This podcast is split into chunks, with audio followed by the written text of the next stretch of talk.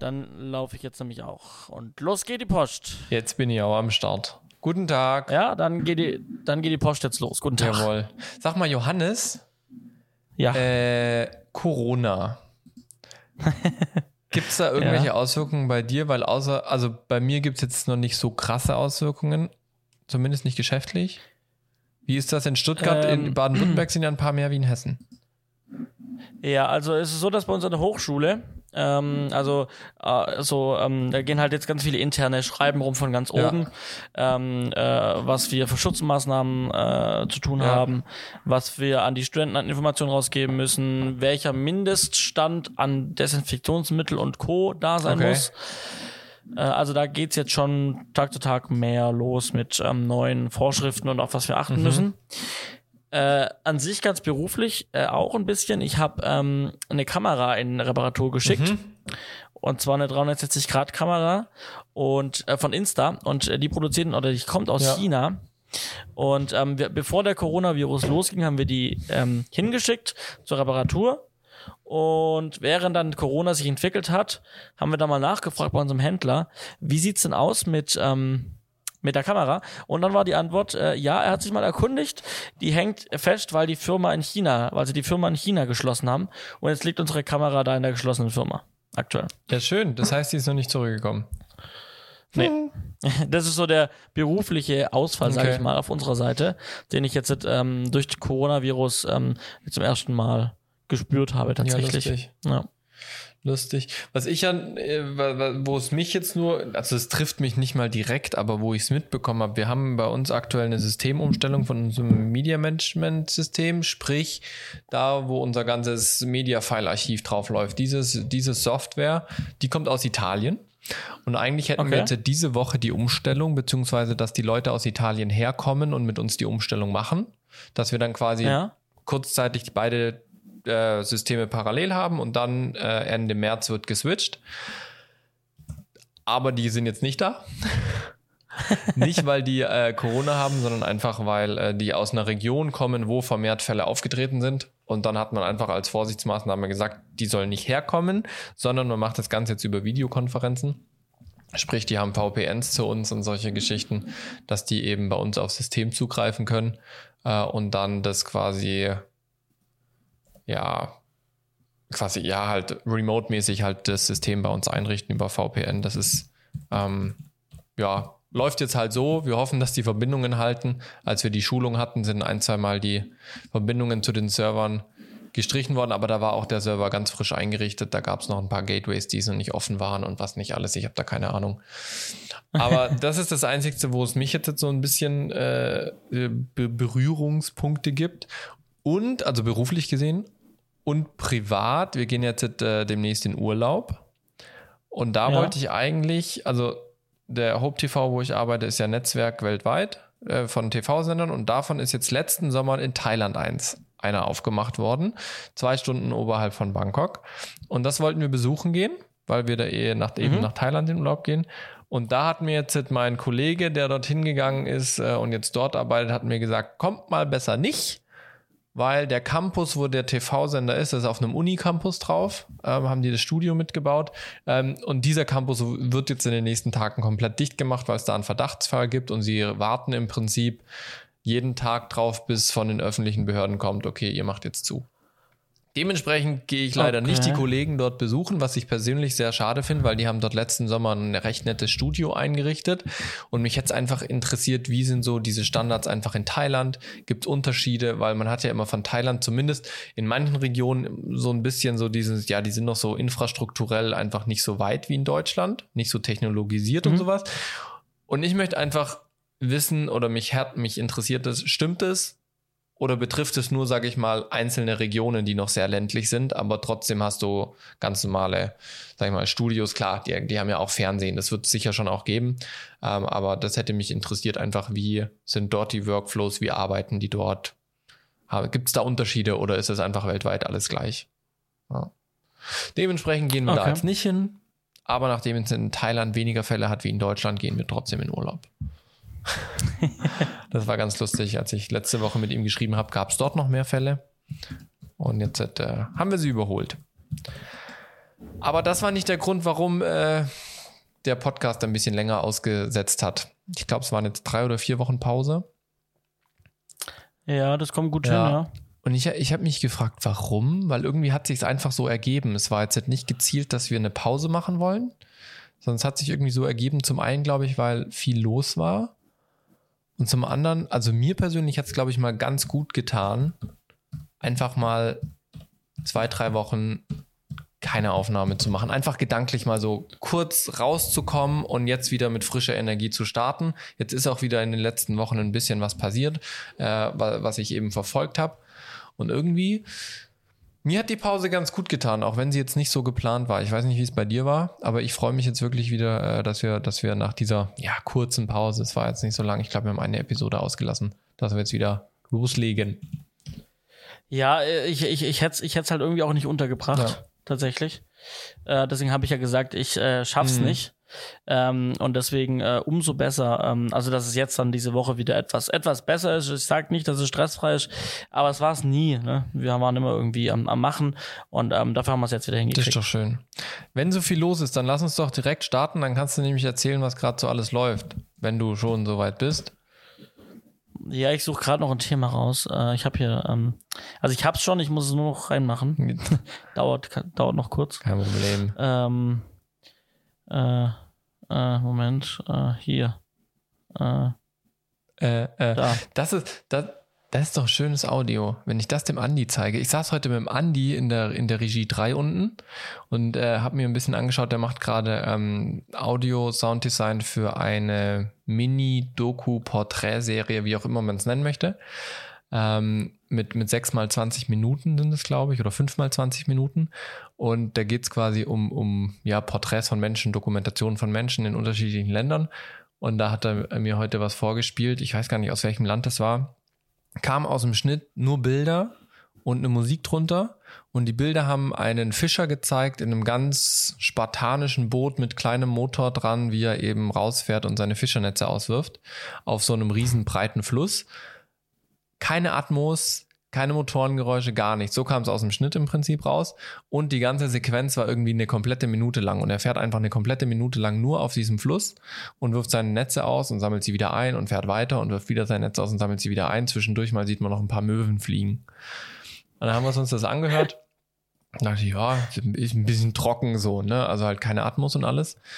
Und dann meinte Andi, ja, er hat da mal ein bisschen was gebastelt. Und jetzt muss ich gerade dran denken, wo du so gemacht hast. Das hat er zwar nicht eingebaut, aber er hat da mit sehr spartanischen Mitteln coole Foleys eingespielt und hat dann noch gepaart mit Soundeffekten und sowas und Soundlibraries, hat er da jetzt echt, also wirklich exakt die Handlung, wie sie da ist, wirklich, wie du es aus dem Bilderbuch kennst mit dem Sounddesign, hat er wirklich alles komplett nachgebaut. Du guckst dir jetzt das Ding an und denkst, da war ein Mikrofon daneben und genau so hat es geklungen. Das war sehr schön.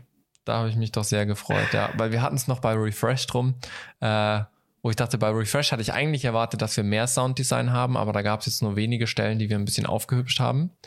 Und da hat er gemeint, oh, voll schade, er hat sich eigentlich auf Sounddesign gefreut. Und jetzt hat er 5x20 Minuten, wo er richtig krass Sounddesign machen darf, weil da einfach nicht viel da ist. Also es gibt schöne Bilder, aber halt kein Ton. Also außer die Interviewsequenzen, die Ton haben, hat da, glaube ich, nichts in Ton.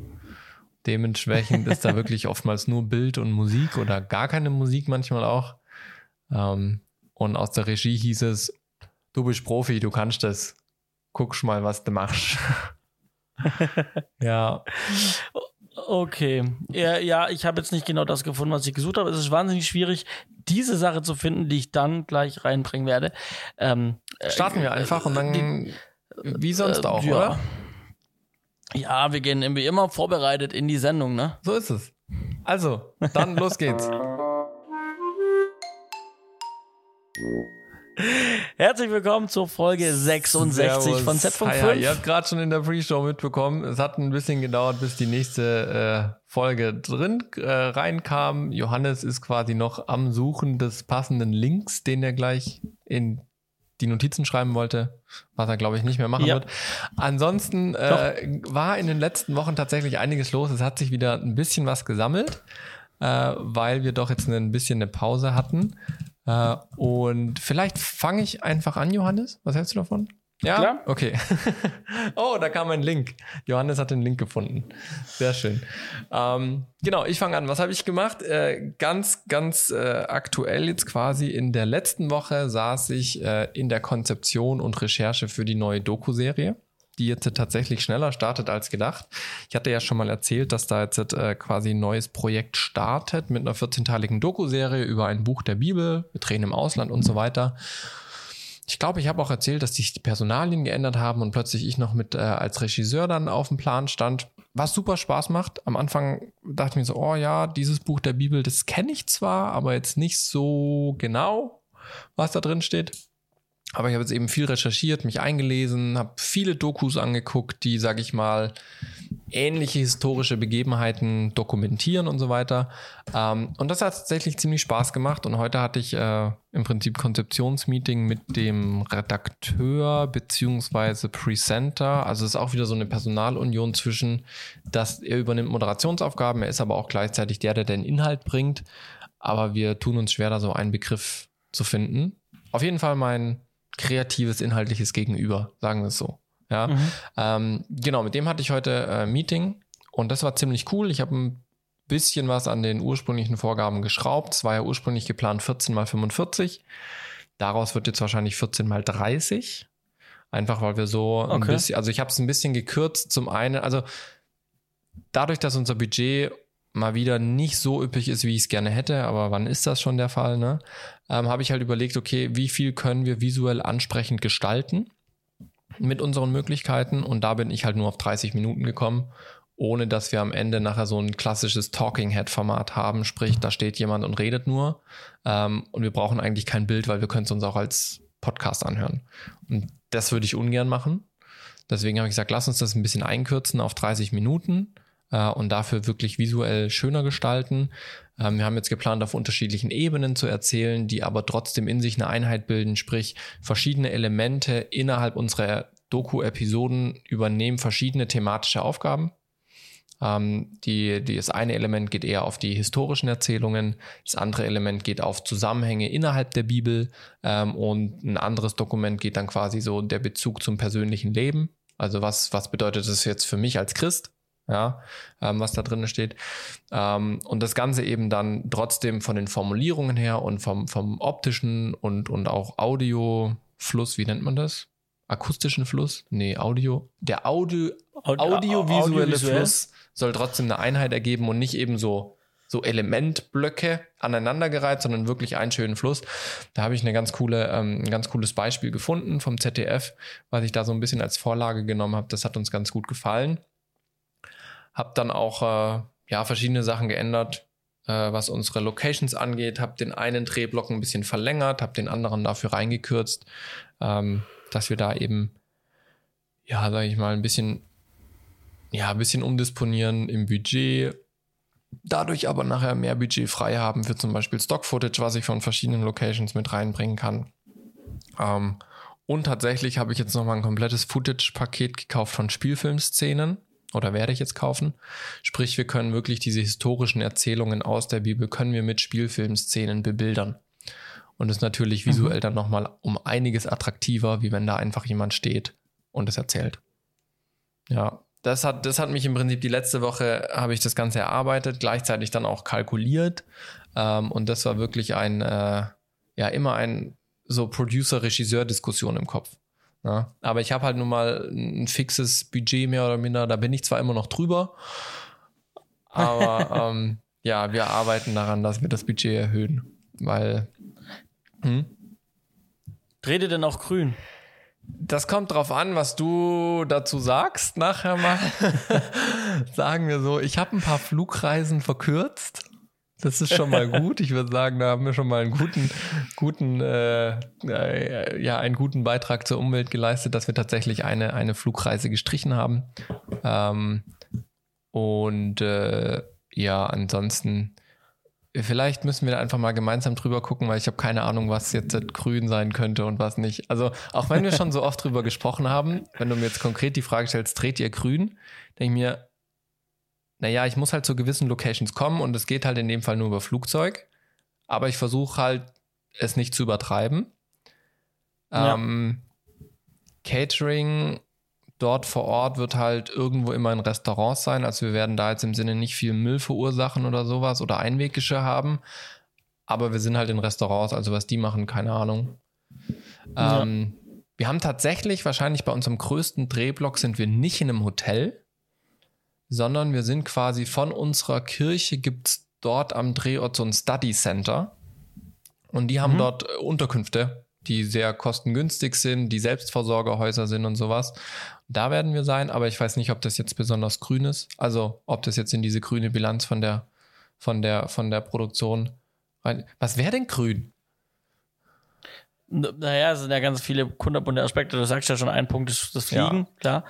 Aber dann geht es natürlich auch darum, weil du sagst, weil ihr dann oft essen geht, ist natürlich dann die Frage, in was für Restaurants geht ihr? Ja? Und B, wie ist denn die Küche? Ist das dann eine regionale Küche? Ja. Also verwenden die Produkte, die aus direkt regional kommen? Oder sind es Speisen, wo es Zutaten gibt, die nötig sind, die vom Ende der anderen Welt kommt, so zum Beispiel. Nee, ja? Also das wird tatsächlich, das kann ich dir sagen, dass, also es ist ein Land, da wird viel auf Streetfood und kleine Imbissbuden und sowas ist da die, zumindest unser Catering wird darauf basiert sein. Und es ist ein sehr religiös geprägtes Land, wo gewisse Speisegebote gelten und solche Geschichten, einfach aufgrund der Religion, sprich die achten da selber schon drauf auf gewisse Dinge und haben dementsprechend sehr regionale Produkte. Ja, und dann so Dinge wie Unterkunft zum Beispiel. Ne? Wie oft wird die Unterkunft gereinigt? Wie wird sie gereinigt? Und auch so Dinge wie, gibt es Klimaanlagen oder gibt es Ventilatoren? Ventilatoren ist natürlich die deutlich bessere und von der CO2-Bilanz deutlich ökologischere Alternative als Klimaanlagen. Das kann ich dir tatsächlich nicht sagen. Da ist aber ein Selbstversorger. Das sind so Kleinigkeiten. Dadurch, dass es ein Selbstversorgerhaus ist, gehe ich mal davon aus, dass es nicht jeden Tag gereinigt wird, sondern halt einmal am Ende oder einmal mittendrin, wenn wir halt fürs notwendig erklären. Und dann kann ich auch selber entscheiden, wie reinige ich. Also mit was für Mittel nutze ich. Krass. Nutze ich jetzt Mittel mit der Keule drauf und sauber ist, oder nehme ich vielleicht ein Mittel, wo ich vielleicht zweimal, dreimal mehr drüber schrubben muss, aber dafür habe ich halt ein ökologisches Reinigungsmittel. Ja. Also auch so Dinge. Ich habe auf jeden Fall auch Personal gespart, was jetzt nicht direkt was mit Grünshooting zu tun hat, sondern einfach dadurch haben wir weniger Reisen, also weil halt weniger Menschen verreisen. Und sonst, vielleicht müssen wir da nochmal unabhängig vom Podcast drüber reden, weil das würde mich tatsächlich mal interessieren, was ich da alles so machen könnte. Wichtig ist, dass man mal über das Projekt, über Projektpläne, über die Kalkulation drüber schaut und dann entscheiden kann und sehen kann, wo sind die Hotspots. Und es geht immer darum, die Hotspots zu finden und die Hotspots zu bekämpfen oder halt besser zu machen, sage ich mal. Bekämpfen klingt immer so böse, aber einfach besser zu machen, Alternativen zu finden, wenn möglich. Weil wenn du diese Hotspots hast, wie ich ja gerade gesagt habe als Beispiel, weil ich ja keinen Einblick habe, so Sachen wie, wie wird's gereinigt, gibt es eine Klimaanlage oder Ventilator, und das sind Minisachen. Deswegen geht es darum, erstmal die Hotspots zu finden und gucken, kann ich da große Batzen. Ich glaube, die Hotspots sind schon unsere Reisekosten und unsere Reisesachen. Ja, definitiv. Also ich meine, der Dreh im Ausland, da weiß ich jetzt schon, dass das unser Hotspot sein wird, wo wir aber vielleicht nicht runterkommen können und auch wahrscheinlich aufgrund Budget keine Kompensation machen können. Was wäre denn eine Kompensationsmöglichkeit? Also dass du halt dann sagst, alles klar, wir fliegen so und so viel Flugkilometer, dann spende ich halt dementsprechend an autorisierte Institutionen den Betrag, den ich quasi als Schaden verursacht habe oder einen Teil davon. Oha, krass. Das setzt den Druck schon ganz schön hoch. Ja, ich vermute, das ist im Budget nicht drin. Eben drum, Ja, aber gut, müssen wir mal drüber schauen. Das würde mich echt interessieren. Da muss ich mal. Wäre ja auch für mich mal eine Übung als mein erstes Projekt zum Greencast. Ja, definitiv. Dazu muss aber erst mein Laptop wieder funktionieren am Geschäft, weil der ist nämlich heute abgeraucht. Ohne Vorwarnung saß ich da, schrieb gerade eine E-Mail, eine elendslange E-Mail auf Englisch. Ich war so stolz auf mich, dass ich das alles schön hinbekommen habe, schöne Formulierungen und so weiter. Ist ja doch immer mal wieder so, ne? War eine offizielle Stelle bei uns in der Kirche, muss man ein bisschen offizieller schreiben, wie wenn ich dir jetzt eine E-Mail schreibe, Und alles wunderbar und plötzlich zack, Bildschirme aus und ich so, vielleicht Verbindung unterbrochen oder sowas, Laptop war noch an. Ich so, ja gut, keine Ahnung, probiere ich rum, nix, okay, dann muss halt der Laptop einmal dran glauben, hart ausgeschaltet, wieder hochgefahren, wunderbar, fährt wieder hoch. Ja, doof, E-Mail weg, fange ich wieder neu an, zack, boom, Bluescreen. Ja, unerwarteter Fehler, sie müssen jetzt irgendwie was finden, keine Ahnung, zack, Computer aus. Das ganze Spiel habe ich dann 2-3 Mal gemacht, und dann bin ich zur IT gegangen, mal gefragt, was da so los sein könnte. Und er meinte, ja, das ist halt das Mainboard. Ja, okay. Und dann hat er noch irgendwelche Tests und Analysen durchgeführt und dann sind wir also wir haben für unsere Rechner haben wir Serviceverträge. Sprich, morgen kommt jetzt jemand und tauscht mein Mainboard aus. Siehst, dafür sind die Serviceverträge gut. Ja, dafür sind sie tatsächlich gut. Ich habe es immer angezweifelt, aber dafür ist tatsächlich gut, weil, das ist nämlich der Clou jetzt, da sind ein paar Daten drauf, die bräuchte ich noch. Das Gute ist, wenn es wirklich das Mainboard ist, wir haben schon geschaut, die Festplatte ist nicht angelötet. Sprich, das ist einfach eine Steckfestplatte, die könnten wir auch rausnehmen, woanders reinstecken. Von dem her ist das alles entspannt. Aber ich brauche halt den Rechner, um zum Arbeiten. Also wenn ich habe jetzt morgen Vormittag zum Glück ein paar Meetings, wo ich ihn nicht brauche. Das sind so Team-Meetings. Aber irgendwann so ab 11, halb 12 wäre es halt schon gut, wenn ich wieder einen Rechner hätte zum Arbeiten, weil sonst sitze ich einfach morgen da und drehe Däumchen. Ja. Aber wenn er dann wieder funktioniert, können wir gerne mal darüber gucken. Das würde mich tatsächlich auch interessieren. Weil es ist doch schon eine größere Produktion. Also wir sind jetzt bei, lass mich überlegen, also ich selber werde 33 Drehtage haben und mit großer Crew sind wir 19 Drehtage unterwegs und mit kleiner Crew sind wir dann nochmal 11 Drehtage unterwegs und 3 Drehtage habe ich alleine. Okay. Ja, also ist schon ein bisschen was. Ja, also insgesamt einen Monat Dreh, aufgeteilt auf 2 Drehblöcke. Da sammelt sich dann schon auch ein bisschen was. Ja. Das war bei mir jetzt ganz aktuell los in der letzten Woche, was schon spannend war. Und was natürlich auch für mich jetzt nochmal so ein Abschluss diese Woche ist, nachdem ich operativ Refresh abgeschlossen habe. Die letzten Rechnungen sind bezahlt. Abrechnung. Ich habe morgen noch mit der Geschäftsleitung habe ich noch ein Meeting, wo ich rechtfertigen muss, warum ich so viel Geld ausgegeben habe. Aber das hatte ich schon angekündigt, dass ich so viel Geld ausgeben werde. Aber tatsächlich läuft morgen auch das Finale mit der Folgesendung, wo nochmal alle 3 von diesen Protagonisten bei uns im Studio waren. Wir haben nochmal so das große Wiedersehen, wie man es von anderen Reality-Shows auch kennt, haben wir gemacht, haben wir aufgezeichnet, wird morgen alles ausgestrahlt und dann ist das Ding fertig. Sehr gut. Ja, das war aktuell bei mir. Was war bei dir los? Ich hatte das Gefühl, so bei dir ist ein bisschen stressiger. Ja, also, na gut, muss ja dazu sagen, ich war letzte Woche im Urlaub. Sehr stressig. Wo waren wir denn? Ja, ich war ja zu Hause. Ich habe hier Dinge getan. Nein, ich bin ja im Fastnachtsverein oder habe einen. Ich verstehe. Ja, einen eigenen Fastnachtsverein. Und da hast du den ganzen Bums gekauft. Ich habe ihn gegründet und aufgebaut. So muss das sein. Fleißig engagiert. Genau. Jetzt kann ich ihn verkaufen für viel Geld. Nee, natürlich nicht. Wir sind ja gemeinnützig, deswegen alles gut.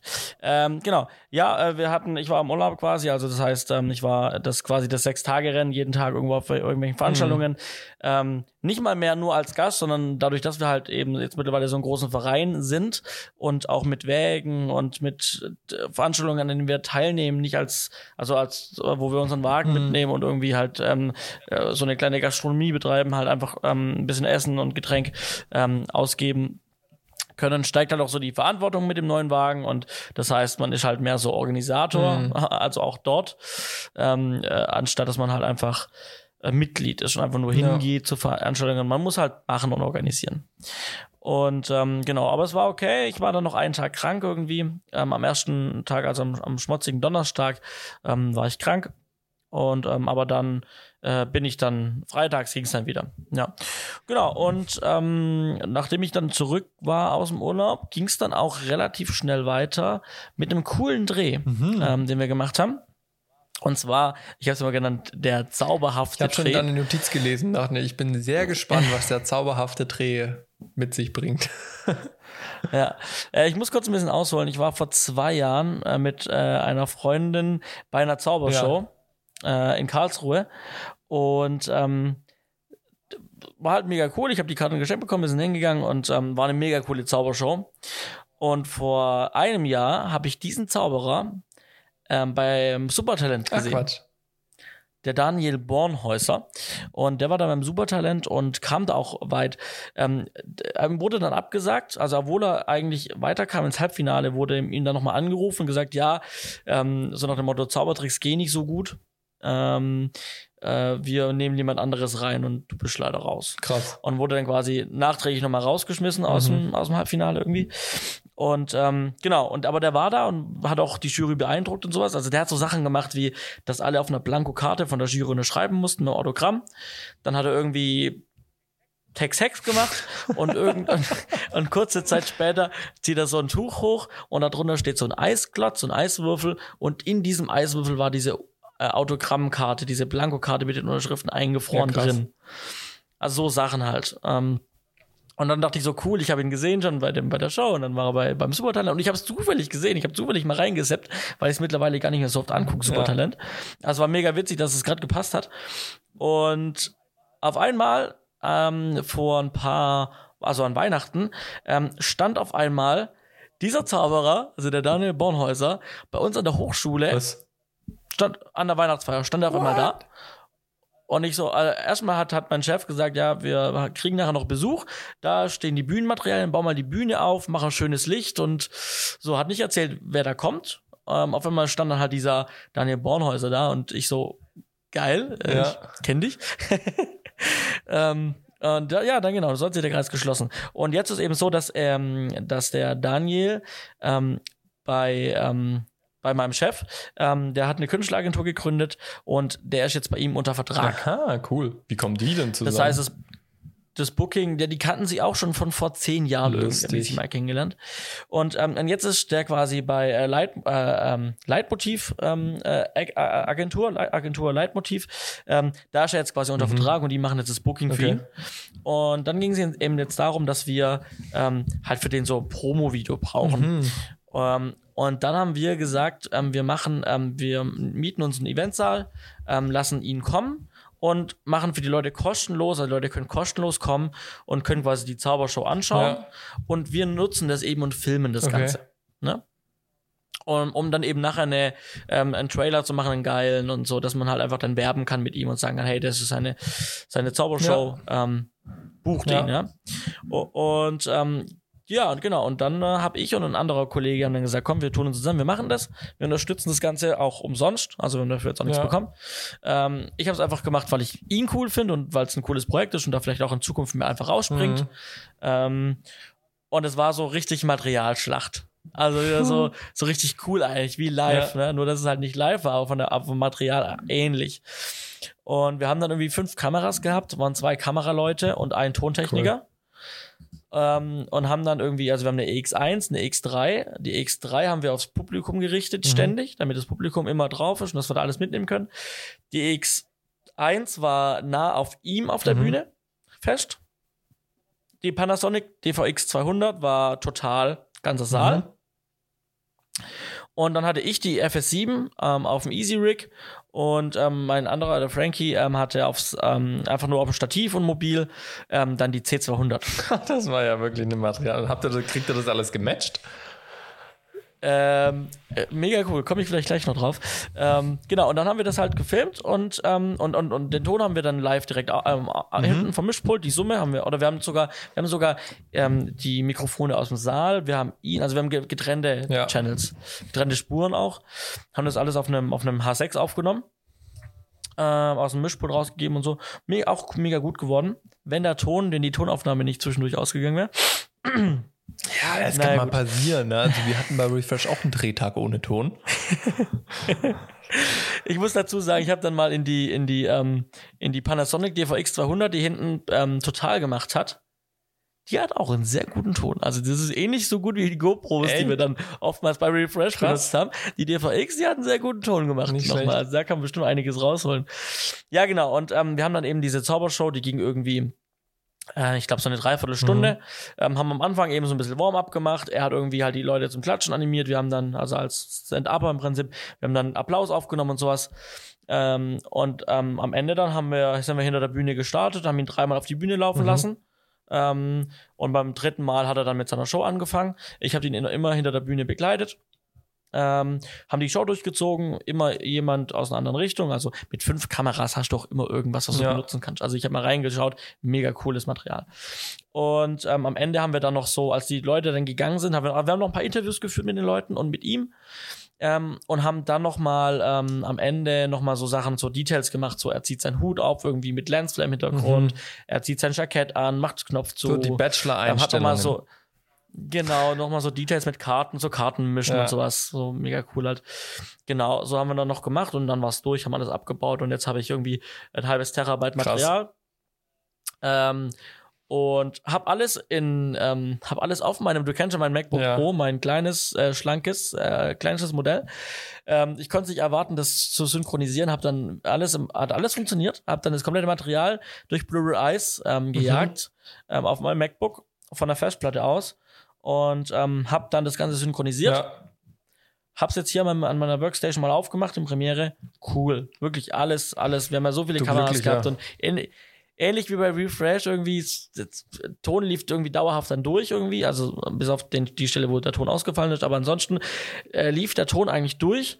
Und mal war eine Kamera an, mal war die Kamera aus. Aber trotzdem, wenn sie wieder an war, war es dann wieder synchronisiert auf den Ton und so. Das war bei Refresh nicht immer so. Ja, genau. Ja, und jetzt schneide ich mir da mal einen Fashion-Trailer draus, wenn ich mich durchs Material gewühlt habe. Und ich habe mega Lust drauf, war mega ein cooles Projekt und wieder so richtig Materialschlacht. Das ist ja auch mal ganz gut, was zu machen. Das macht schon immer Spaß, ne? Ja. Genau. So, und ansonsten habe ich einige Angebote am Laufen. Ich habe es ja schon mal erwähnt bei der letzten Folge, dass einige Kundenanfragen kamen. Aber es gibt gerade keinerlei Rückmeldung. Ich habe dann zwischendurch mal gefragt, dann hieß es, ja, wir klären intern, aber jetzt sind wieder 2 Wochen rum und irgendwie ist das alles so unbefriedigend, wenn man halt wartet und wartet. Corona. Also das ist tatsächlich eine Sache, was ich auch merke, Leute sind extrem träge geworden, was Kommunikation und Zusagen angeht. Hm. Ja, wer weiß, woran das liegt, ne? Aber ist halt nervig, Und ansonsten habe ich gerade Abschlussprüfungen an der Hochschule. Ja. Das heißt, wir haben heute den ersten Prüfungstag gehabt mit der ersten Hälfte der Studenten. Morgen dann der zweite Teil, praktisch Kamera. Und alle durchgefallen. Ja. nee, alles gut. Aber wir haben auch da Krankheitsfälle vereinzelt. Also auch da ein paar kranke Studenten, aber nicht Corona. Ja. Soweit ich weiß. Aber Grippe geht auch rum, ne? Weiß man nie, was man genau hat. Ja, das ist ja die Sache. Du kannst ja nicht wirklich unterscheiden. Was mir noch eingefallen ist, vor 3 Wochen? 16. Februar, ich glaube, es war schon vor 2 Wochen. Da habe ich das erste Mal als Regisseur unsere Kindersendung Fribos Dachboden gemacht. Und das war auch ganz cool. Haben wir 3 Tage gedreht, haben 5 Sendungen gemacht, immer ein halber Tag eine Sendung. Und da habe ich jetzt die erste geschnitten, hatte heute Morgen Abnahme. Das macht tatsächlich auch mal wieder Spaß. Also so eine Sendung von A bis Z mit Multicam, komplett alles aufbauen. Ich habe den Dachboden komplett neu verkabelt und alles. Das ist dann schon, das macht schön. Also da, wo du gemeint hast, Materialschlacht, war bei uns jetzt nicht so krass. Also wir hatten 3 Kameras, ganz normale Studiokameras. Aber das macht schon Spaß, so ein bisschen mit Equipment wieder umgehen. Das ist eine schöne Abwechslung zum Büro. Ja. Definitiv, ja. Okay, gehen wir mal weiter im Programm. Wir haben es vorhin schon mal angesprochen, ne? Ja, genau. Thema Green Shooting nochmal, was gibt's vielleicht Neues da mal? Es war ja Berlinale. Ja. Die Green Consultants wurden dann auch nochmal relativ spontan, irgendwie, ich glaube, 2 oder 3 Wochen vor Berlinale Start, nochmal per E-Mail eingeladen für eine Pressekonferenz zum Thema Green Shooting von seitens der MFG, also bei der Landesvertretung Baden-Württemberg. Und da wurde nochmal ein Papier vorgestellt, zu dem sich viele große Produktionsfirmen verpflichtet haben und halt eben Förderer. Okay. Und im Prinzip geht es darum, das war das, was ich vorher gesucht habe, aber auf die Schnelle nicht gefunden hatte, dieses Papier. Warum auch immer, ich habe auf einschlägigen Seiten geguckt, ich habe es leider nicht gefunden. Aber ich habe hier zumindest mal einen Artikel dazu auf der Seite der MFG, dass es zum einen tatsächlich jetzt ein nationales Zertifikat geben wird für grünes Drehen, cool, ne, dass man also ausgezeichnet werden kann. Ab Sommer 2020 deutschlandweit soll die erste Pilotphase starten. Das Zertifikat wird dauerhaft von der Filmförderanstalt FFA im Auftrag des BKM, wahrscheinlich Kriminalamt. Kultusministerium. Wahrscheinlich keine Ahnung, muss ich gleich mal schauen, an interessierte Produktion vergeben und unter wissenschaftlicher Begleitung zu einer deutschlandweiten Standard weiterentwickelt. Das soll dann auch genutzt werden, um dann Statistiken auszuwerten und sowas. Das heißt, man kann sich als Produktion drauf bewerben? Oder wie läuft das Ganze? Weißt du das?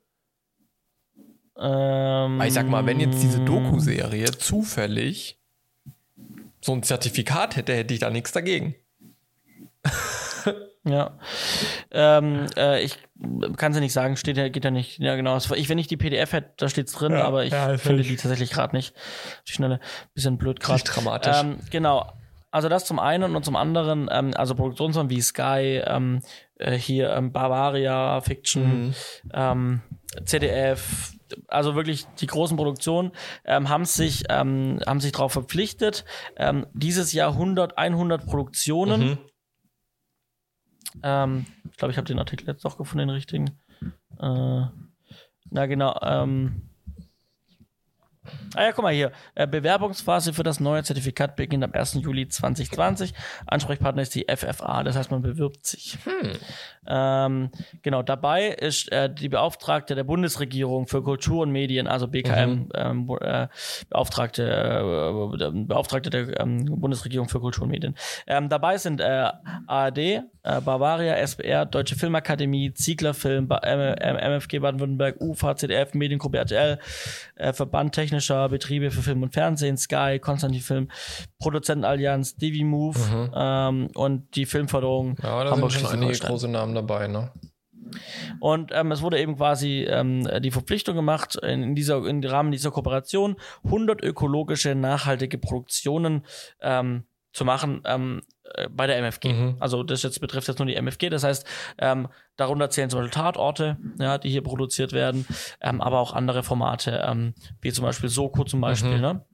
Und auch so Sachen wie auch von seitens, gerade was auch viel bei RTL ausgestrahlt wird, also auch Showformate und sowas. Wie gesagt, steht alles in dieser einen PDF, die ich jetzt gerade nicht zur Hand habe. Die verlinke ich aber in den Shownotes, also wenn ihr da mal reinschauen wollt, schaut rein. Die verpflichten sich eben, dass eben in diesem Jahr viele Produktionen, dass man es mal schwarz auf weiß haben, dass viele Produktionen grün produziert werden. Ja, cool. So. Kommt ja wirklich Bewegung rein. Ich habe so das Gefühl, da ist die Filmbranche schneller wie manch anderer Bundeshaushalt. Ja, genau. Und wir hatten es ja neulich von der MFG, wir hatten es neulich von der Berlinale. Ja, richtig. Zu der, wo es jetzt ja doch einige Veranstaltungen gegeben hätte, wo wichtig gewesen wären, wo man jetzt auch weiß, wo man hätte hingehen können. Vielleicht dann für nächstes Jahr wieder. Lustigerweise, gerade wo du sagst, man hätte hingehen können. Ich hatte auch ein Angebot ich arbeite in dem einen Land, wo wir hingehen für die Doku-Serie mit einem Production Service zusammen. Und die hatte mich eigentlich eingeladen auf die Berlinale, dass man sich dort trifft, dass man gemeinsam essen geht und so weiter und so fort. Aber war ich halt nicht. Gerade hatten wir drüber geredet, so wie du sagst, ne? Und dann zack, nächstes Jahr vielleicht. Ja, ich hab mir dann auch überlegt, es war dann Rosenmontag, ich habe gesagt, ich lasse dafür dann auch die Fastnet raus und lasse andere Leute sich um Dinge kümmern, aber wegen 1,5 Stunden Pressekonferenz ist halt der CO2-Fußabdruck nach Berlin zu fahren, zu fliegen halt auch nicht besonders. Ja, und dann halt als Screen-Consultant als Screen Consultant dachte ich mir, ich lese mir dann einfach die Presseerklärung. Ja, das ist vielleicht in dem Moment dann die verantwortungsvollere Entscheidung. Im Übrigen, weil ich gesagt habe, auch große andere Produkte machen mit, zum Beispiel gute Zeiten, schlechte Zeiten haben sich dazu verpflichtet. Und da fällt mir ein, ich habe ja im letzten Jahr ein Filmprojekt angeleiert, was wir nicht fertiggestellt haben. Und da hatten wir eine Hauptdarstellerin.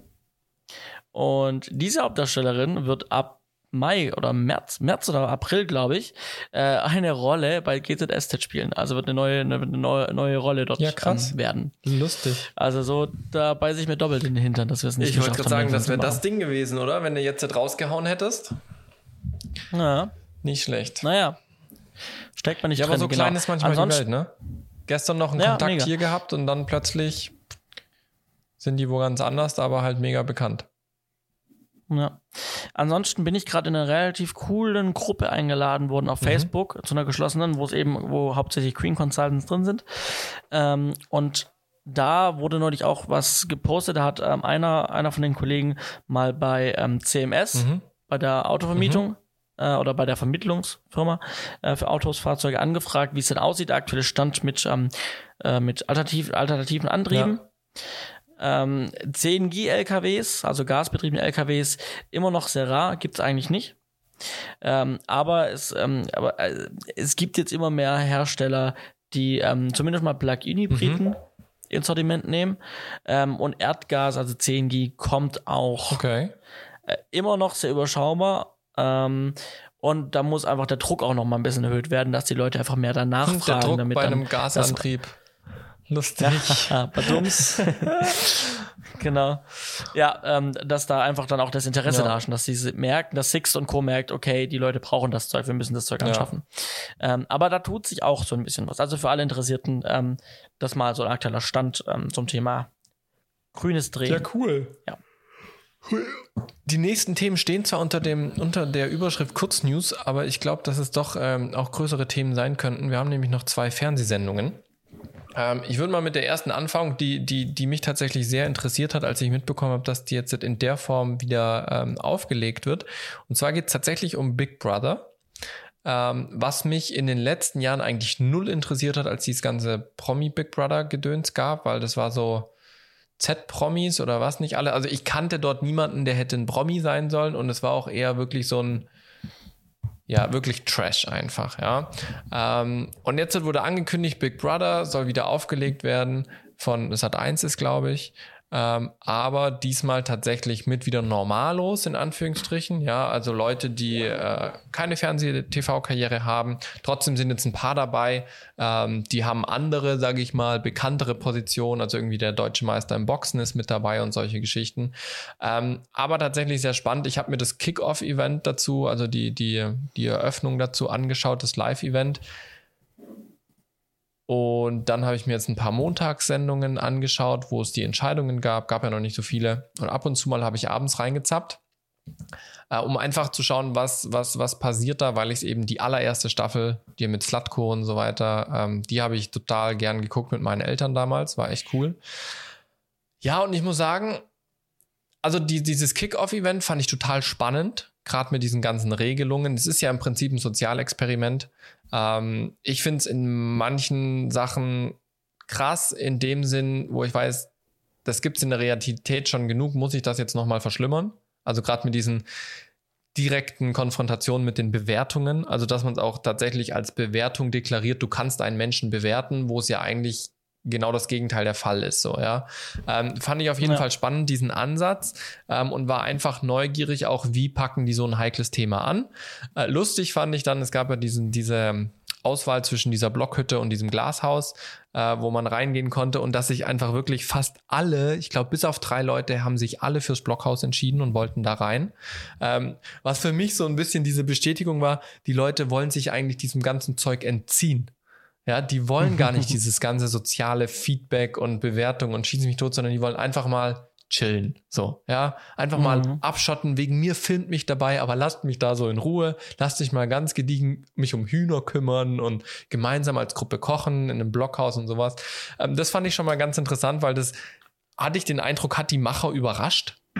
Also der Moderator, der war total, was? Und du auch? Und oh, verrückt, das haben wir jetzt gar nicht erwartet. Alle wollen da hin und so. Wir haben gar nicht genug Plätze.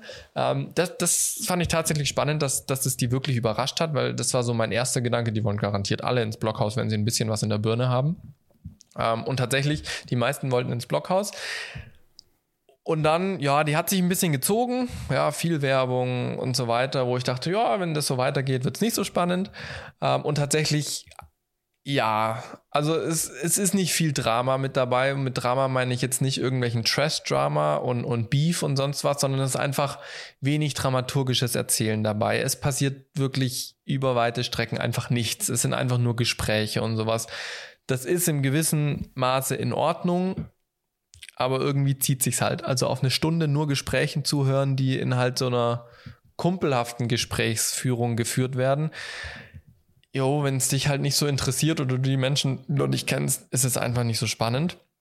Und hab's dann ein bisschen verfolgt, gerade auf DWDL, was ja immer so die Quoten mitgibt und immer wieder Bewertungen auch und Kritiken schreibt. Und hab dann nach der Ende der zweiten Woche dann einen ganz netten Bericht gelesen, dass Sat.1 am Konzept von Big Brother schraubt, weil die Quoten einfach zu schlecht sind. Und dann ging es eben darum, okay, das Blockhaus wird geschlossen, alle müssen ins Glashaus jetzt. Im Glashaus war so Luxus, die konnten sich alles bestellen. Jetzt dürfen sie sich nicht mehr alles bestellen und so weiter und so fort. Und dann war ich gespannt, okay, wie verkaufen sie das in der Sendung? Ja, weil es war ganz klar, es ist wegen den schlechten Quoten, die verändern jetzt was. Und in der Sendung haben sie es dann verkauft als Phase 2 des Experimentes. Was ich ganz cool fand, weil sie es echt schön verkauft haben, sage ich mal so, dass es eine runde Sache war. Das war nicht irgendwie aufgezwungen oder sowas, sondern es hat schon Sinn ergeben. Aber es hat halt leider nicht so viel gebracht. Also sie kommen halt echt leider nicht irgendwie so aus diesen niedrigen Quoten raus. Ich habe es jetzt schon eine Weile nicht mehr geguckt. Ich wollte jetzt mal die Woche wieder abends reingucken. Ja, irgendwie fehlt so ein bisschen der Drive. Vielleicht sind wir einfach zu viel Drama und Show gewohnt. Es gibt zwar immer wieder so Spiele auch drin, die sind ganz lustig anzugucken, weil da halt niemand so jetzt auf dicke Hose macht im Sinne von, ich bin der Coolste, ich muss mich jetzt darstellen. Also da merkt man wirklich, da sind Normalos drin. Aber ich glaube, unsere Sehgewohnheit entspricht dem nicht mehr so ganz. Also man muss sich schon drauf einlassen. Das fand ich auf jeden Fall spannend. Und das Ganze geht halt 100 Tage. Na, also ja. Die haben jetzt schon die Wiederholungen am Folgetag morgens, vormittags, nach dem Morgenmagazin gab es immer die Wiederholungen. Die haben sie jetzt schon abgesetzt. Haben sie aus dem Programm genommen und tun stattdessen eine Talkshow senden, die sie vor ein paar Wochen aufgenommen haben. Ja, also Ich hatte mir mehr erhofft, bin ich ganz ehrlich. Aber ja, irgendwie... Ich weiß auch nicht, ob man dann... Also, es lief ja seit Jahren dann Promi Big Brother, ja, genau. Das hast du ja erwähnt, ne? Die Promi-Version. Und die lief ja auch so okay. Ja. Also, sie lief wahrscheinlich, weil es halt die Promis waren. Genau, da gab es halt noch den Zugfaktor. Ich meine, du hast ja so diese drei Zugfaktoren oder zwei Zugfaktoren. Entweder du hast coole Leute oder du hast einen guten Inhalt. Ja. Genau. Und das, was es jetzt halt momentan ist, du hast halt so Leute wie uns, die es von früher kennen, die es früher geil fanden und auch genauso wie dann eben auch mein älterer Bruder oder auch meine Eltern oder deine Eltern, ja, die es cool fanden früher, die sind jetzt halt älter geworden, aber die erinnern sich an das Früher zurück, wie es früher war. Aber so ist halt heute nicht mehr und so wird es auch nicht mehr werden. Und jetzt hast du halt dieses neue Publikum, das Jüngere, was also quasi, wo wie alt wir damals waren. Und die musst du jetzt halt irgendwie cashen. Und wenn du die halt nicht kriegst, weil das Format nicht stimmt oder weil es einfach nicht richtig adressiert ist, dann ist es halt schwierig, weil ich hab's versucht anzuschauen. Ich konnte nicht dabei bleiben. Ja, nicht, also zeitlich. Mir ging es ganz ähnlich. Ich guck's jetzt ab und zu mal noch an, weil ich trotzdem es weiter verfolgen möchte, wie es sich entwickelt. Aber ich glaube, sie wollten halt gerade die junge Generation uns damit cashen, dass du die Leute halt bewerten kannst. Weil wir ja so voll auf Likes und alles abfahren und so weiter, haben aber dafür, sage ich mal, Protagonisten gewählt, die zwar schon ein breites Spektrum abdecken der Bevölkerung, aber wo zum Beispiel für mich jetzt niemand so dabei ist, wo ich gedacht habe, krass, der hat sich vorgestellt, damit kann ich mich identifizieren. Ja. Und das ist irgendwie so der Punkt, ich habe keinen Anknüpfungspunkt an diese Menschen gefunden. Vielleicht auch deswegen, weil auf zu viel Diversität gesetzt wurde, ist jetzt vielleicht irgendwie der falsche Begriff, weil das irgendwie das Ganze auch in ein schlechtes Licht rückt. Aber ist halt irgendwie, die eine ist halt bisexuell, die andere hat die Orientierung, dann hast du noch jemanden Dunkelhäutigen mit dabei und dann zwei Dunkelhäutige, dann hast du noch jemanden so dabei und jemanden so dabei und noch einen Bodybuilder dabei und noch einen Boxer dabei. Und irgendwie hatte ich so den Eindruck, die haben gefühlt versucht bei ihrem Casting aus jedem Bereich jemanden zu bekommen, dass sie ja keinen Shitstorm bekommen wegen Diskriminierung. Das hatte ich so das Gefühl, haben sie im Casting probiert, aber dadurch ist es für mich zumindest ein bisschen aufgesetzt. Weil dann halt auch so eine ganz interessante Gruppendynamik entsteht. Die mögen sich zwar alle, ja, und haben sich gefreut, dass sie sich gesehen haben, aber irgendwie, also in den ersten Folgen, wo ich gesehen habe, war das so eine ganz interessante Gruppendynamik, weil es wenig Anknüpfungspunkte für die Leute im ersten Moment gab. Ja. Weil sie einfach doch so irgendwie, es war eine Tauchlehrerin aus Gran Canaria oder sowas dabei. Ja, dann ist irgendwie ein Erfolgstrainer mit dabei, der total in sich selbst ruht und solche Sachen. Dann ist ein YouTuber mit dabei, der deutsche Meister im Boxen und so. Ist an sich schon eine interessante Kombination, aber irgendwie wirkte für mich der Cast so ein bisschen aufgesetzt und gezwungen. Wir müssen jetzt aus jedem Lebensbereich und aus jeder sozialen Strömung jemanden mit dabei haben. Hm. Ja, ich meine grundsätzlich, Diversität ist ja nicht verkehrt und im ganzen Gegenteil. Das ist ja das, was wir wollen. Eben. Ist ja das, was wir wollen, ja. Und was es auch braucht.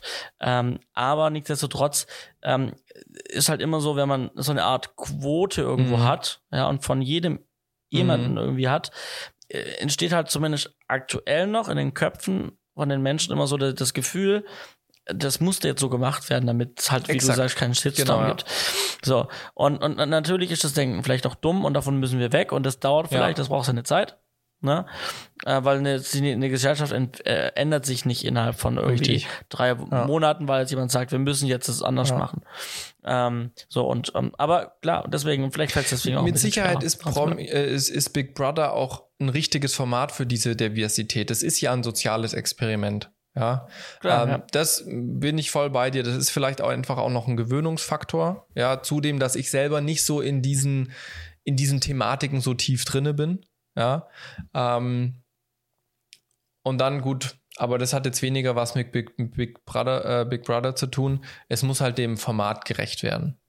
Also wenn ich ein Format verbiege, um gewisse Dinge zu erfüllen, dass das Format dann nicht mehr funktioniert, aber das passt jetzt eben nicht auf Big Brother. Big Brother ist sicherlich der richtige Ort, um so viel Diversität zu platzieren in einem sozialen Experiment.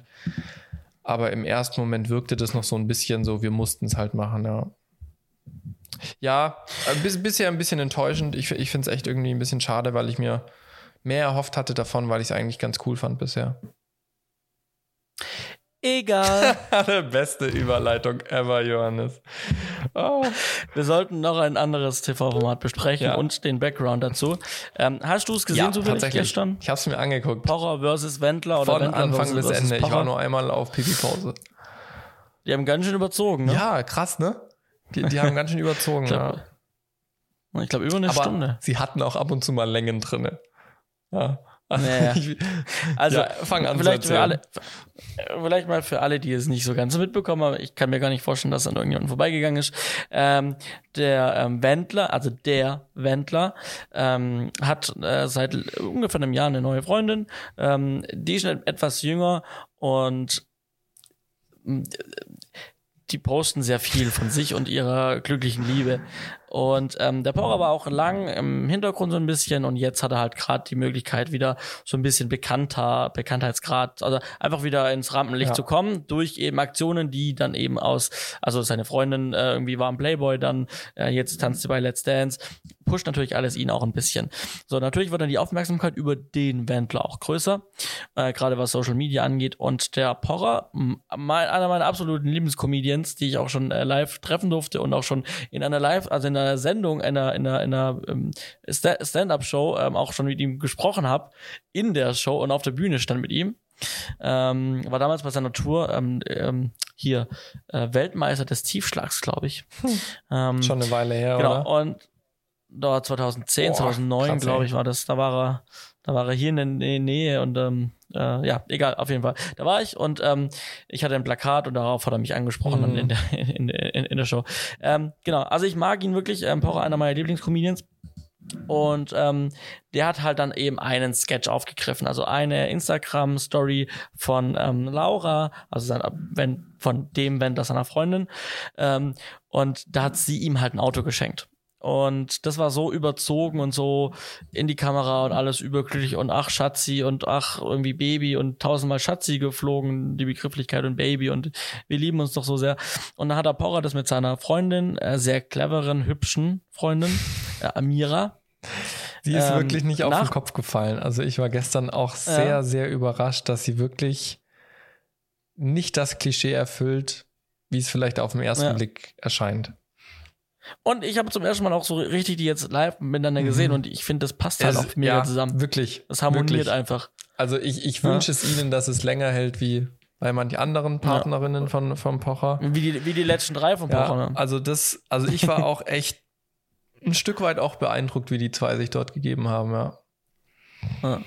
Und genau, da hat eben Pocher und seine Freundin Amira das Ganze dann nachparodiert, diese Autoübergabeaktion, und dann sind da halt noch mehr Sachen entstanden. Da haben Leute die Wendler-Challenge, also es war nicht mal Pocher selber, sondern die Leute haben die Wendler-Challenge gemacht und haben selber genau diesen Sketch nachgemacht, diese nachparodiert, haben das dann auf Instagram gestellt und dann Hashtag Wendler-Challenge und sowas. Und dann ging das halt so viral und wurde immer größer und dann hat der Pocher halt dann irgendwie nochmal Lieder von ihm parodiert und sowas. Und dann hat es halt einen riesen Schrattenschwanz mit sich gezogen. Und ich glaube und jetzt am Ende ist eben in einer finalen Show gegipfelt, ne? Das heißt, RTL hat im Prinzip einen Spielfilm aus dem Programm geschmissen, relativ spontan. Ja. Und die haben dann quasi eine Live-Show gemacht. Innerhalb von irgendwie 2 Wochen haben sie gesagt, haben sie es auf die Beine gestellt und haben eben dann Wendler vs. Power gemacht, wo sie dann eben diesen Streit quasi final beendet haben und sie einmal ein für alle Mal geklärt haben, wer ist denn der Bessere von beiden. Genau, war halt eine Challenge-Show mit Wendler, Pocher und der jeweiligen Freundin von den beiden, beziehungsweise an Pocher die Ehefrau. Genau. Und jetzt kann man auch sagen, das kann total das geplante Ding sein und von Anfang an bis Ende. Meine Sicht an der Stelle ist, ich glaube, dass es am Anfang ganz normal begonnen hat, wie wir es wissen. Die haben die Autoübergabe-Sache gemacht. Pocher fand es witzig, mit Amira haben sie Parodie gemacht. Daraus hat sie die Challenge entwickelt. Beide haben davon profitiert. Mega profitiert. Ja. Und dann wurde irgendwann klar, okay, lass uns da was draus machen, aber also lass uns die Kuh wirklich oder die Sau wirklich, die Kuh wirklich melken an der Stelle. Aber lass uns das dann nicht wirklich so, dass die Leute keinen Bock mehr haben, sondern lass uns das dann irgendwann final beenden und dann ist wahrscheinlich daraus der Plan von dieser Live-Sendung entstanden. Also ein Interview, was ich gelesen habe mit Oliver Pocher, ich glaube es war auch auf DWDL, war, dass es tatsächlich eine Idee von Pocher war, die entstanden ist, die er da dann RTL rangetragen hat. RTL hat die aufgegriffen und dann ist Kommunikation zum Wendler und dann innerhalb von 2 Wochen, von einer Woche gab es dann wohl die Zusage und dann eine Woche Showvorbereitung. Also ich bin da auch oft auf dem, was du sagst, wo ich sag, das war nicht von vornherein geplant, aber ab einem gewissen Punkt, und da darf man einfach so jemanden wie einen Oliver Pocher nicht unterschätzen, der einfach ein so ulkig wie er ist, und so verrückt, wie er manchmal ist, er ist ein extrem guter Geschäftsmann. Und er hat einfach verstanden, wie die Unterhaltungsbranche funktioniert. Genau. Und weil wir ja auch den Abspann schauen, immer von einer Produktion, hab ich mal geguckt, wer hat es denn produziert? Ja. Und zwar, also I und U, wo, glaube ich, auch der gute Herr, oh Gott, mit wem steht der Pocher immer auf der Bühne? Herr Jauch? Jauch. Ui, mein Bester, das ist aber so ein Urgestein. Wo Jauch beteiligt ist. Also I und U hat es produziert. Und drunter stand noch eine Produktionsfirma, die ich noch nie gesehen habe. Und jetzt fehlt mir der Anfang von der Produktionsfirma. Ich weiß nur noch das Ende. Brains, also mit Z am Ende. Ja, warte. Pool of Brains. Und da dachte ich, was ist das für eine Firma? Die habe ich noch nie gesehen. Guck nach. Pocher, seine neue Produktionsfirma, die 50% Pocher und 50% I&U gehört. Und das war die erste Produktion von dieser Produktionsfirma. Ja, lustig auch, Pocher hat ja mit dem Raab damals Brainpool gegründet und hat jetzt seine Firma Pool of Brains genannt. Also, ja, er ist einfach ironisch durch und durch. Ich finde das so herrlich. Ich hab's schon vor der Sendung gelesen auf DWDL, also ich kann DWDL nur jedem empfehlen. Da kriegt man echt viele Sachen schön mit. Wie gesagt, der Pocher ist durch und durch ein Geschäftsmann, der macht es extrem intelligent, der nutzt seine Chancen. Und diese Sendung, weswegen ich das Ganze so fasziniert verfolgt habe, weil ich sonst mit den zwei Leuten nicht so viel zu tun habe. Ja? Dafür liebe ich Fernsehen. Ja. Weil das ist das, was Fernsehen ausmacht. Ich habe Ich komme nachher in den Picks zu einem Buch, habe ich ein Zitat drin gelesen. Live-TV ist die einzigste Daseinsberechtigung für Fernsehsender. Und da muss ich einfach sagen, diese Show jetzt und das Ganze, was drumherum aufgebaut wurde, ja, dieses Ding, was der Oliver Pocher angefangen hat mit den Parodien, dann dieses große, ja, die machen es alle mit, dann Pocher fängt an, T-Shirts zu verkaufen, Wendler reagiert, droht mit Anzeige und so weiter und so fort. Und daraus dann mit einem Fingerschnipp eine Fernsehsendung zu zaubern, live. Ja. Und das fand ich so schön. Dafür liebe ich Fernsehen und dafür sage ich, nee, Fernsehen hat schon auch noch eine Daseinsberechtigung, weil das schafft eben kein Streaming-Dienst so schnell. Ja. Und das finde ich halt echt cool. Ja, und vor allem dann halt auch die Leute dann auf deine Seite zu holen. Ja? Also als Streaming-Dienst, dann lieferst halt deinen Abonnenten. Ja. Wow. Ich meine, das ist ja messbar. Ich meine, die hatten, glaube ich, 3,8% Marktanteil. Mhm. Gestern, habe ich auch DWDL, zwischen 13 und 14% Marktanteil, hatte ich, glaube ich, RTL gestern Abend. Und das ist halt so, okay, das ist halt wieder ein Format gewesen, wo die Leute interessiert, also da haben sich die Leute davor gesetzt, da. Man kann auch von der Sendung an sich halten, was man will. Man hat schon gemerkt, dass es relativ spontan organisiert war, weil die Spiele waren eher so mäh. Aber ich habe trotzdem viel gelacht, weil halt auch der Pocher einfach ein typischer, von dem man nachher kann und muss. Und der hat halt wieder Aktion gebracht, wo man einfach gesagt hat, geil, ja. Dafür hat es sich gelohnt anzuschauen. Nicht wegen den Spielen an sich, die waren, ich habe mich heute mit der Kollegin unterhalten und sie hat gemeint, hat man gemerkt, RTL war so ein bisschen, die wollten so ein bisschen die ProSieben Challenges Shows so ein bisschen nachmachen, was man von ProSieben oft so kennt. Aber halt mit dem Niveau von RTL. Also die Fragen bei den Quizzes, die waren halt oft so primitiv, die waren halt wirklich auf RTL-Niveau.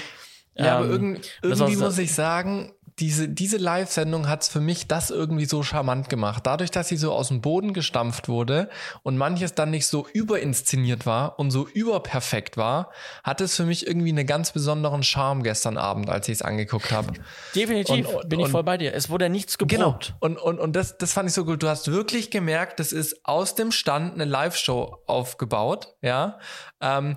Und da ist total wurscht, ob da mal eine Kamera zu sehen ist. Also ich glaube, ich habe noch schon lange nicht mehr so viel Kameras im Bild gesehen, aber es war total wurscht, weil es hat nicht gestört, weil es einfach voll dazu gepasst hat. Ja, oder der Pocher, der plötzlich ins Publikum rennt und irgendwas über die Bundesliga erzählt, von wegen, ja, wir führen 6-2, ist kein Grund, jetzt irgendwie böse zu werden, so, ja. Das Ding läuft. Und das fand ich so schön, auch manchmal so diese Verlegenheit vom Wendler, weil er halt nicht so schlagfertig ist wie ein Pocher. Oder der Pocher, der auch einfach dann eingestehen muss, okay, well done, kann ich jetzt nichts dagegen sagen, so. Oder dieser Umgang eben zwischen Pocher und seiner Frau und zwischen dem Wendler und der Laura und die Moderatorin, die da noch rein gequatscht hat. Ich fand es so charmant gestern Abend, wo ich dachte, ey, kommt Leute, bitte mehr davon. Ja. Zu den Quoten. Ja, also bin ich voll bei dir. Zu den Quoten ganz kurz, du hast ja angesprochen, 14%, ich habe es gerade nochmal nachgeschaut, haben sie bekommen insgesamt. Und in der werberelevanten Zielgruppe 14 bis 49 Jahre 27,4%. Sogar besser wie Let's Dance am Freitag davor. Und Let's Dance ist ja schon mit herausragenden Quoten ins Rennen gegangen. Ja. Das muss man ihnen schon lassen. Ja. Also da sind die Kassen voll geworden. Und was ich auch dann gelesen habe, ist, dass, aber ob es stimmt, weiß man auch nicht, dass diese Sendung ausgereicht hat, damit Wendler seine Schulden... Das hat der Pocher gesagt. Ja, in einem Interview auch bei DWDL, glaube ich. Ja, genau. Also, nee, auf jeden Fall. Und das Schöne ist, die Sendung, die war so billig produziert. Also von den Produktionskosten. Die war so billig produziert, aber die hat so gut funktioniert. Aber wahrscheinlich war wahnsinnig viel Geld eingespielt. Ja, definitiv. Also es war... Allein, weil sie überzogen haben und dann ja nochmal quasi, gut, man weiß halt auch nicht, inwiefern, wie war es geplant, was war noch schon von vornherein, als wir überziehen, schon auch irgendwie in Erwägung gezogen wurde. Aber im Prinzip hat die Sendung ja mehr Geld eingespielt, als sie im Prinzip vorher wahrscheinlich kalkuliert haben, weil sie halt einfach länger lief, mehr Werbepausen dabei waren. Also. Und das Schöne fand ich, die Werbung war jetzt, finde ich, nicht übertrieben im Vordergrund wie bei anderen Shows. War jetzt so mein Eindruck. Ja. Also klar, es gab die Werbeunterbrechungen, aber ich habe sie nicht als so krass störend empfunden wie bei manch anderen Shows. Ja. Also war auf jeden Fall echt witzig, wo ich sage, dafür lohnt sich Fernsehen schon noch, dafür mache ich auch gerne Fernsehen. Ich fand's cool. Ich fand's einfach cool. Definitiv. Dann, Johannes, die Zeit schreitet voran. Lass uns die Sendung abschließen mit den Picks.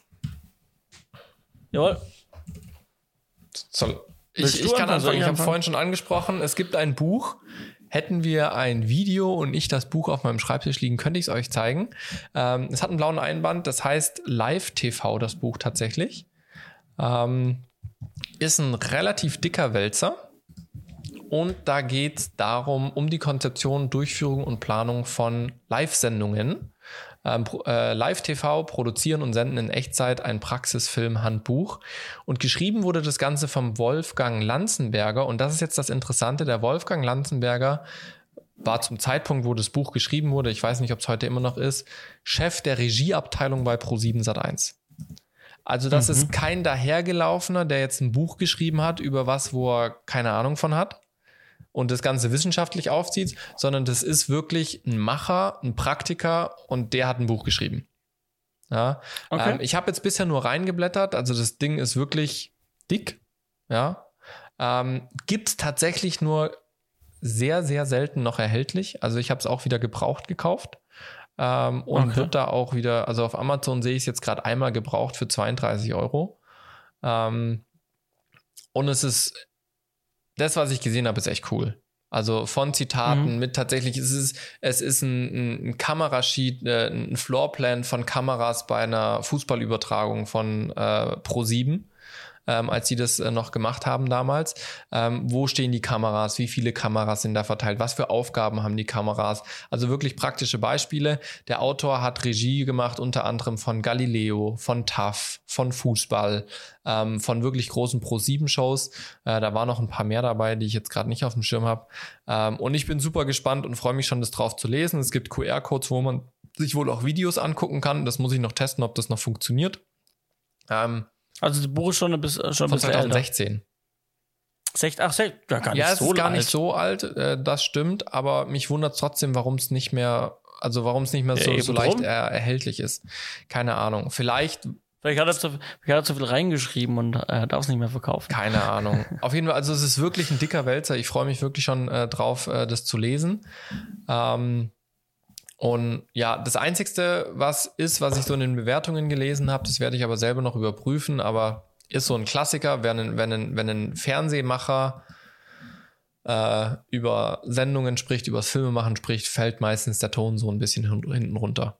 Dass einfach mehr aufs Bild geachtet wird als auf den Ton. Das soll wohl in dem Buch auch so sein, aber ich habe es, wie gesagt, noch nicht vollständig gelesen. Ich habe bisher nur reingeblättert. Und es hat tatsächlich, lass mich gucken, ich bin gerade am Schauen, wie viele Seiten es hat. Aber es hat über 350 Seiten.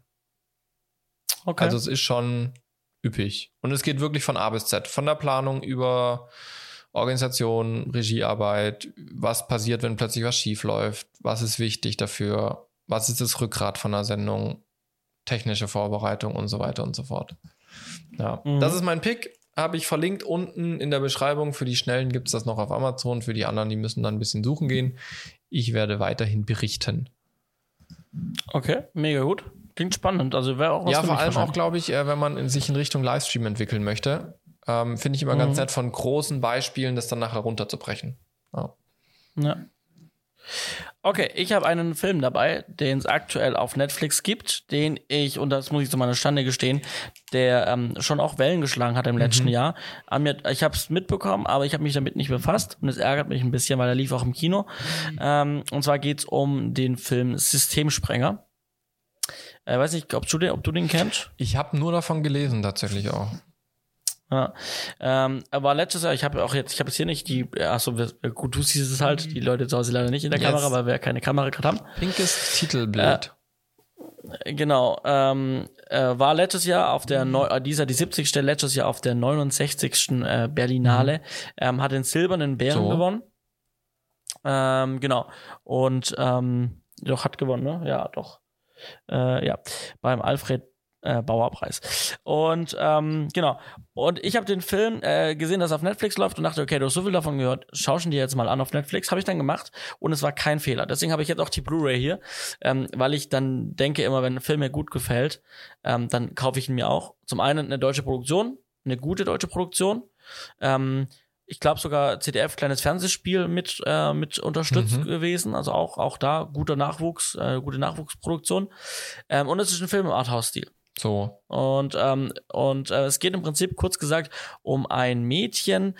Und da wirst du dich vielleicht an den Film, von dem ich von der Berlinale erzählt habe, erinnern wirst. Ähnliche Thematik. Ein Mädchen, was einfach eine schwierige Vergangenheit hat. Also als Filmschau. Baby. Ja, der Filmschau, genau, was ich da. Ähnlicher Film, auch wieder ein deutscher Film, irgendwie haben wir es mit dieser Thematik. Ein Mädchen, was eben im Kindheitsalter ein Trauma erlitten hat durch schlimme Erlebnisse. Und jetzt eben wahnsinnig gestört ist. Ich glaube, im Alter von 9 spielen wir im Film. Und sie rastet halt immer aus irgendwie und kriegt sie nicht in den Griff. Und keiner kriegt sie dann in den Griff und wird dann irgendwie ins Krankenhaus gebracht, wird dann da still festgebunden und mit Medikamenten zugedröhnt. Und sie findet halt nie so ein richtiges Ziel, weil sie immer von Einrichtung zu Einrichtung geschickt wird. Und keiner will sie so wirklich haben. Und im Grunde genommen wird sie quasi abgehängt von der Gesellschaft so ein bisschen. Und da steht auch so die Frage, wie weit geht man, um so einen Menschen versuchten zu integrieren? Weil was willst du mit jemandem machen, den du gefühlt austherapiert hast, wo du nicht weißt, wie gehst du mit der Person um? Aber du kannst ja so einen Mensch ja nicht einfach im Stich lassen und irgendwie aussetzen oder sowas, ja? Geht ja nicht, sondern du musst ja irgendwie versuchen, einen Weg zu finden, um dieses Kind doch zu therapieren oder zumindest in den Griff zu kriegen. Und deshalb möglichst ohne Medikamente. Und damit befasst sich halt dieser Film. Dann hat sie irgendwie einen direkten Schulbegleiter, der dann aber auch eine zu arge Nähe zu ihr aufbaut. Ja? Und sie dann auch irgendwie dann mit nach Hause zu seiner eigenen Familie nimmt, wo dann so wieder so eine rote Linie überschritten wird für ihn, wo er dann sagt, okay, was stimmt nicht mit mir? Ja? Ich habe jetzt dieses fremde Mädchen zu mir in meine Intimsphäre, zu meiner Frau mit meiner eigenen Tochter gelassen, ja. Und irgendwann bricht halt dieses Mädchen aus und läuft halt zu ihm nach Hause wieder, ja. Und sie kommt immer zu ihm und er sagt dann, okay, Schluss, ich kann sie nicht mehr für sie da sein, ich bin da zu dicht dran. Ja. Und genau, und der Zuschauer, der baut halt genau diese Bindung zu diesem Mädchen auch auf. Und also es ist wirklich, wirklich gutes Handwerk, es ist gut erzählt, wirklich mal wieder ein Film, wo ich sage, sehr gut. Sehr gut, deswegen auf Blu-ray. Ich verlinke die Blu-ray und die DVD in den Shownotes. Wenn ihr Netflix habt, könnt ihr auf Netflix noch anschauen. Ich weiß nicht, wie lange es da ist. Aber auf jeden Fall von mir wieder eine Filmempfehlung, wo ich sage, mal wieder gutes deutsches Handwerk. Schön. Cool. Nicht schlecht. Dann alle, die da Interesse haben, schauen sich das am besten direkt mal auf Netflix an oder holen sich die DVD. Und für alle, die Spaß am Podcast haben, wir melden uns demnächst wieder. Wir müssen aber tatsächlich mal schauen, wie wir das jetzt hinkriegen, wenn ich dann im Urlaub bin, weil ich bin 3 Wochen weg. Vielleicht müssen wir nächste Woche eine vorproduzieren. Wir gucken mal. Wir werden uns auf jeden Fall hören und sehen uns vielleicht irgendwann auch mal in diesem Leben. Ich wünsche euch was. Bis zum nächsten Mal. Tschüssi. Habt einen schönen Abend. Ciao, ciao.